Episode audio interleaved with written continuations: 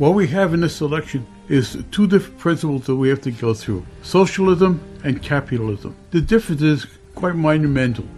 The difference between socialism, socialism believes economic equality is bad for society. And the government is responsible for reducing the programs that benefits the poor. While in a capitalist society, it operates on a limit of establishment monitored by policies and regulations of capitalism and socialism are formal entities, which means that if you wanted to buy a, a television under socialism, you cannot unless the government approves it. They tell you what you can buy.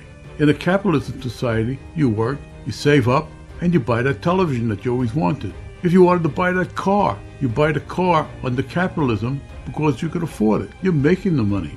But under socialism, the government will tell you whether you could buy that car or you can't, what kind of car you can actually have. Which means if you wanted to go out and buy a soda, the government tells you whether you can have that soda to drink that day or not. With capitalism, you go there, you, you take out your wallet, you go buy the soda, and you drink it and you enjoy it. It's a difference in society. We have to make a determination of what kind of existence that we want. Do we want to be a socialism where we would have government tell us what kind of health care we can have, what kind of retirement we can have, how much money you can make, what type of house you can have, or whether you actually own the house? There's going to be a lot involved. But we have to start asking us some of these hard questions. And it's very important that we understand the big differences. It sounds good under socialism because you say, I just got to go to work and make money. Doesn't make a difference whether you're a corporate executive or whether you're just a production person in a, in a store. It's just the big difference is what the government will actually allow you to have under socialism.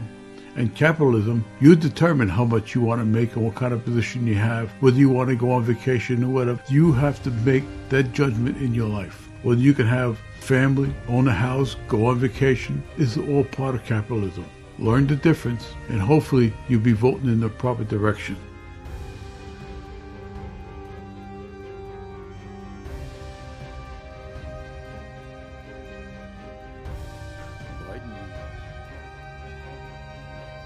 We as Republicans never hear from our representatives. Start thinking about programs, how to get blacks out of low-income locations. What can a representative do to make sure that everybody has a chance to make their lives better? It's not welfare, medical, free medical, open college. None of those programs are helping, only because it lacks incentive to make our life even better. Work hard and do the right thing and gain respect. Getting on government programs like welfare just puts a burden on me and on others to increase the tax burden doing it on our own. Build respect is even better.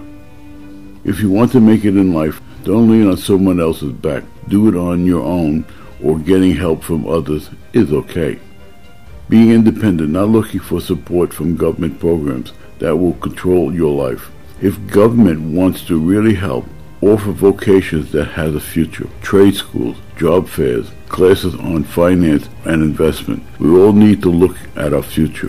When I was growing up, I was an apprentice program to become a visual artist. Without that availability, all that talent would have been lost. It made me see that I could be respected in the art field. Learning about the value of money and knowing how to make it and have it multiply. When I hear all the kids who believe being controlled by socialist programs is the best as a society has to offer, I worry about our future, kids' future. It's about time we tell them that it is only them who control their future in improving one's life. Be all you can and nothing less.